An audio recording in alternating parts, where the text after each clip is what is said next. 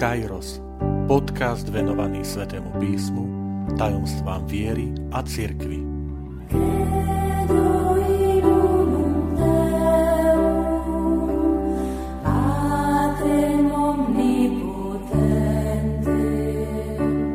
Dvaciata šiesta časť. Božie lono milosrdenstva. Vitajte pri počúvaní tohto podcastu. Volám sa František Trstenský, som katolícky kňaz, farár v Kežmarku a prednášam Sväté písmo na Teologickom inštitúte v Spišskom podradí. Ľudská reč, nech sa akokoľvek usiluje, vždy bude v rozprávaní o Bohu nedostatočná. Aj z toho dôvodu, keď sa hovorí o Bohu a o jeho vlastnostiach, Sväté písmo oplýva bohatstvom obrazov a prirovnaní.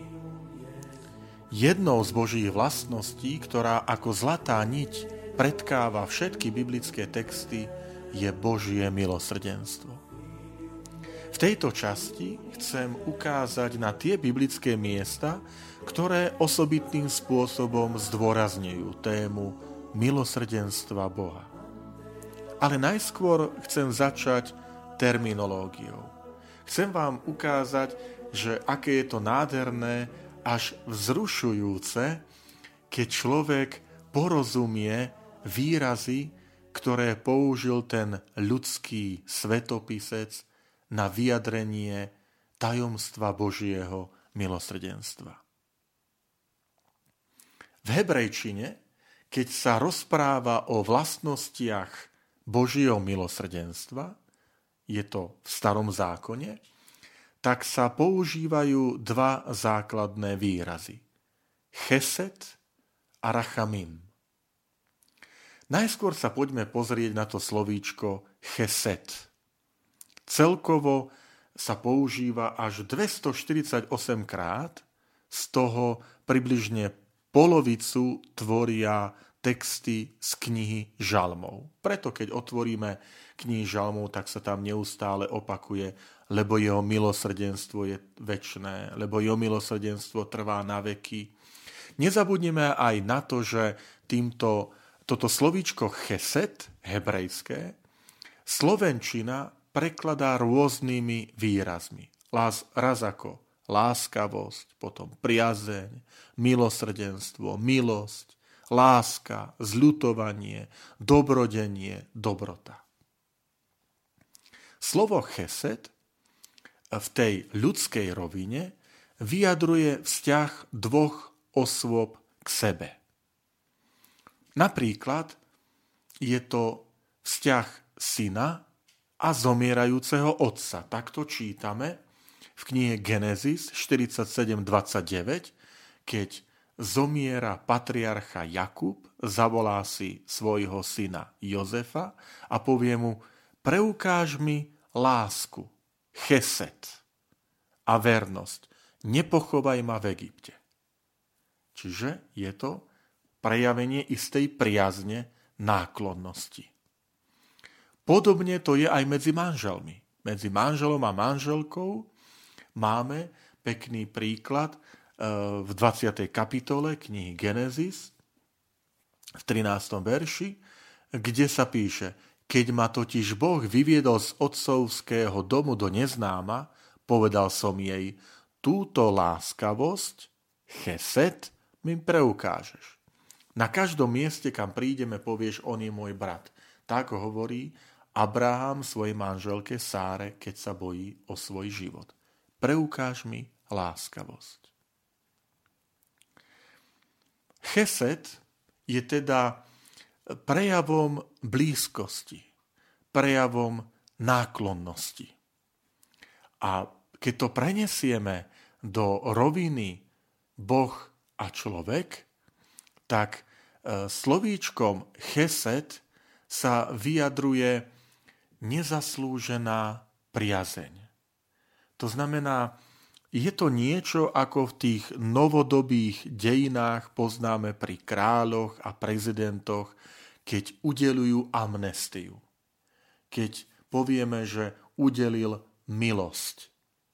Napríklad odsúdeným alebo väzneným, dal amnestiu.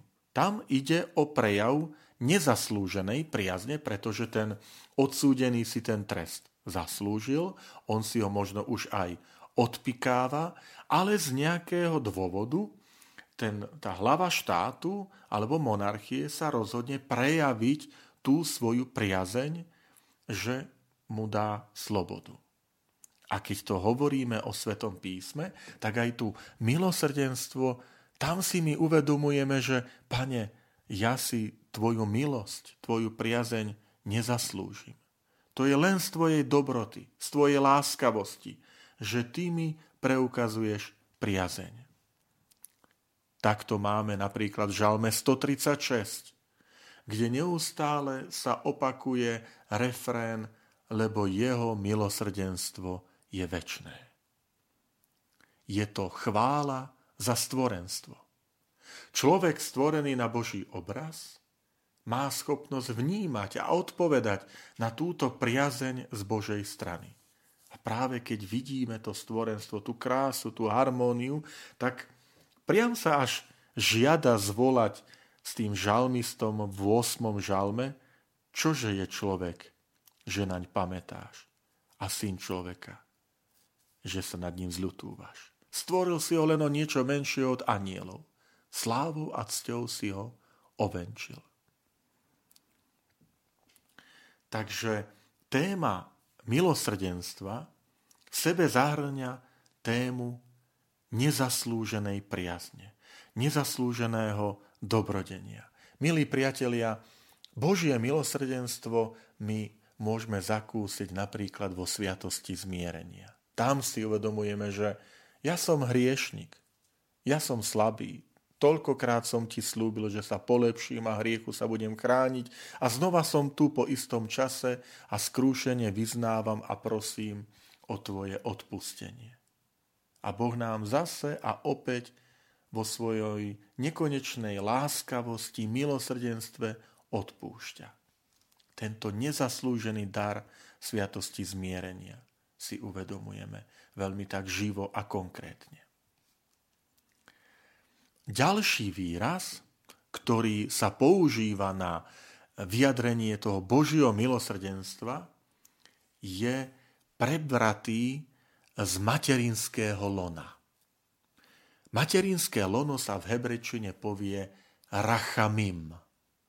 A predstavte si, že to isté slovíčko rachamim sa používa aj na milosrdenstvo. Presnejšie rechem, to je lono, a rachamim je množné číslo, akoby plnosť toho lona, plnosť tej lásky. Používa sa to na vyjadrenie medziľudského vzťahu aj vzťahu Boha človek. Napríklad, keď prídu do Egypta Jozefovi bratia, ktorí ho tam predali do otroctva a potom, keď je čas hladu, tak prídu po obilie, aby ho tam kúpili, tak Jozef ich spoznáva a text hovorí, že keď ich spoznal Jozef, rýchlo sa vytratil, lebo ho veľmi dojala prítomnosť jeho brata a žiadalo sa mu vyplakať. To je 43. kapitola, 30. verš knihy Genesis. Jeho brata najmladšieho, Benjamína. A tam je povedané slovíčko, že dojala ho prítomnosť rachamav. Od slovíčka rachamím. Čiže je to niečo, čo je citové, čo je blízko, čo je emotívne. Rovnako známy príbeh, keď sa dve matky sporia o dieťa pred kráľom Šalamúnom, pretože jedno v noci nedopatrením jedna matka udusila a druhé žije, tak ho zamenila a potom žiadajú pred kráľom Šalamúnom o spravodlivý rozsudok. Je to 1. kniha kráľov, 3. kapitola. A tam sa píše, že žena, ktorej syn bol živý, povedala kráľovi, lebo sa pohla jej láska k vlastnému dieťaťu. S dovolením, pane, dajte jej živé dieťa, nezabíjajte ho. To znamená, dajte to živé dieťa tej druhej matke, ale nech ho nezabíjajú. A pohla sa jej láska. Rachameha. Čiže jej láska, jej lono sa pohlo. to je súcit, to sú emócie. A to nachádzame aj vo vzťahu Boha k človeku. V Žalme 24 sa modlíme: rozpomeň sa, Pane, na svoje zľutovanie, rachamecha, a na svoje milosrdenstvo, chasadecha, tvoje milosrdenstvo. Rozpomeň sa na tvoje zľutovanie. Ten výraz rachamim, ten obraz materinského lona, vychádza práve z tých vlastností matky.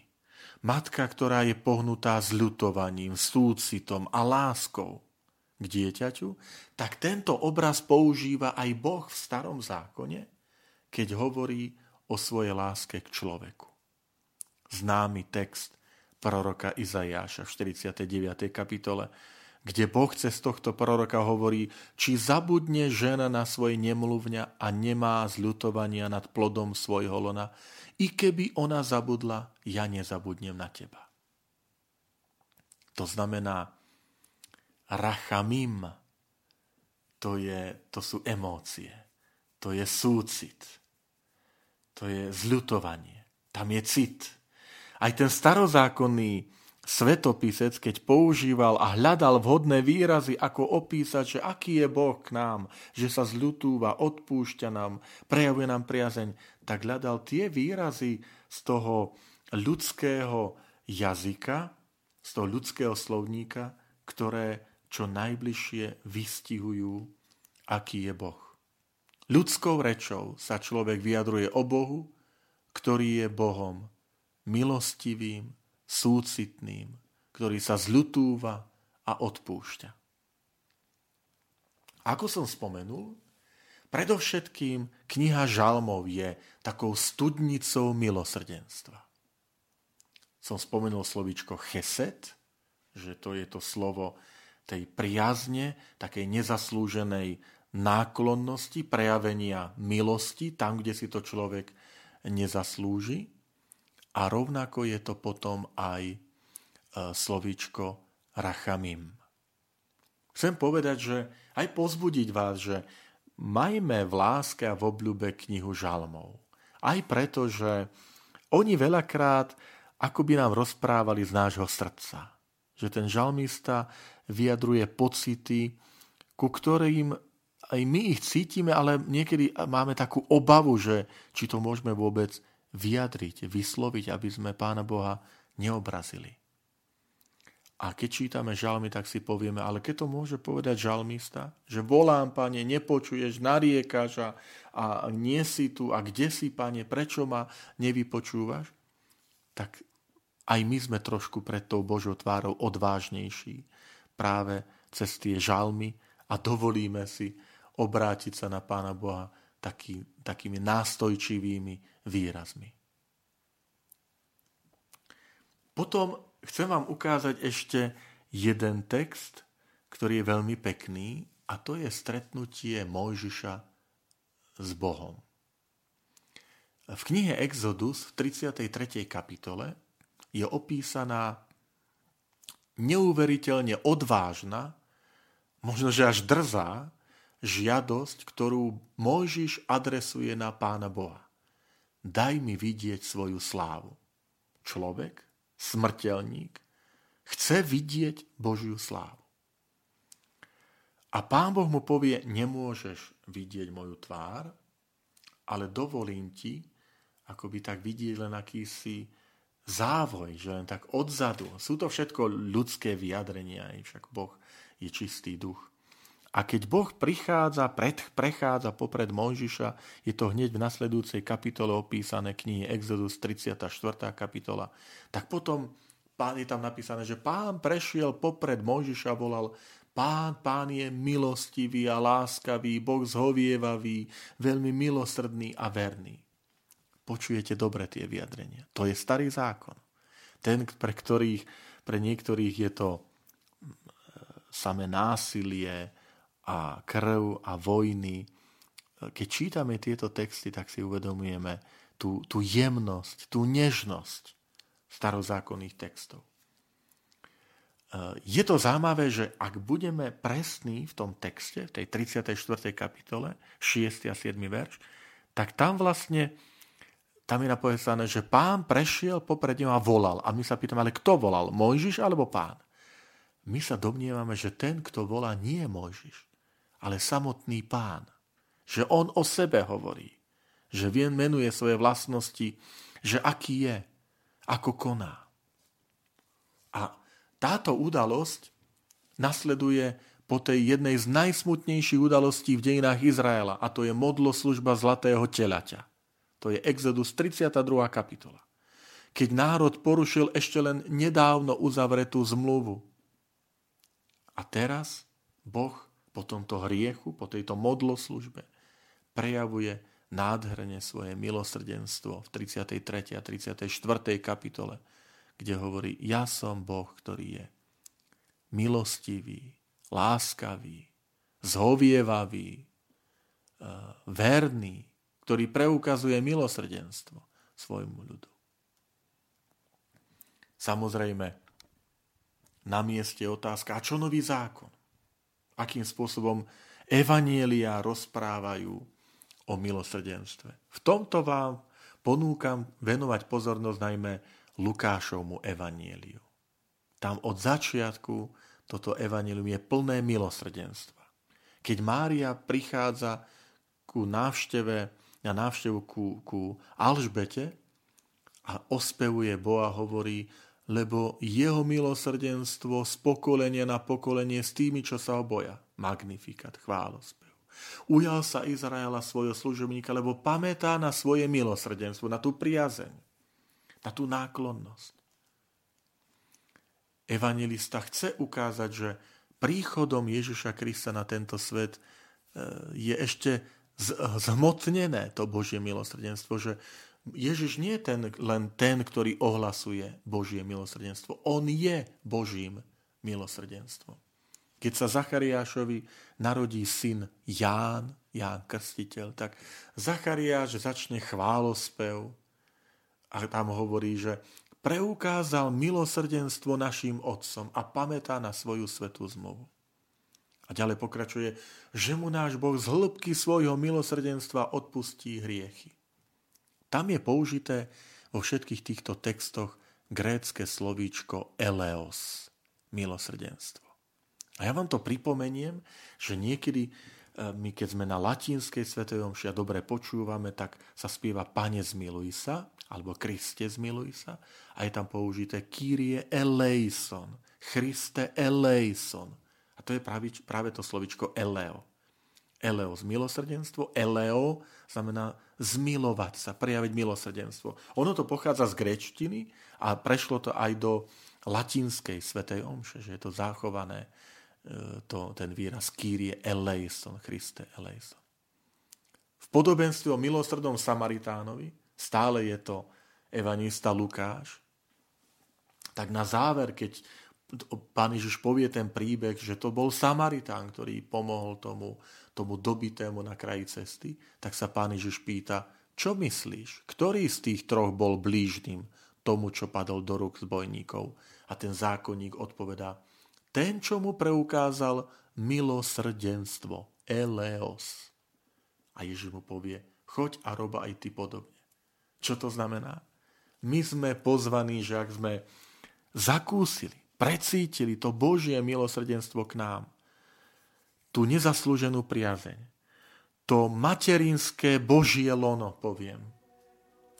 lono milosrdenstva voči nám, tak sme pozvaní a povolaní, aby sme toto milosrdenstvo aj my preukazovali bez rozdielu všetkým.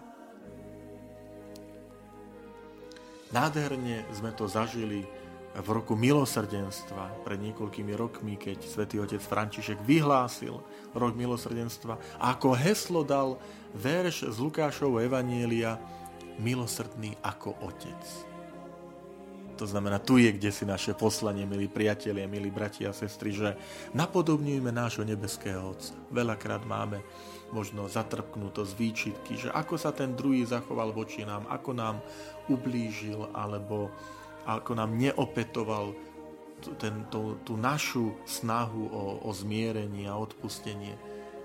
A my sme povolaní: ale buď konaj tak, ako nebeský Otec. Buď ako nebeský Otec.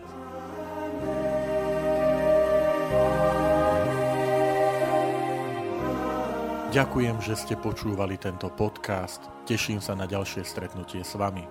Sledujte naše aktivity na web stránke farnosti Kežmarok www.fara-kezmarok.sk alebo na Facebooku farnosti Kežmarok.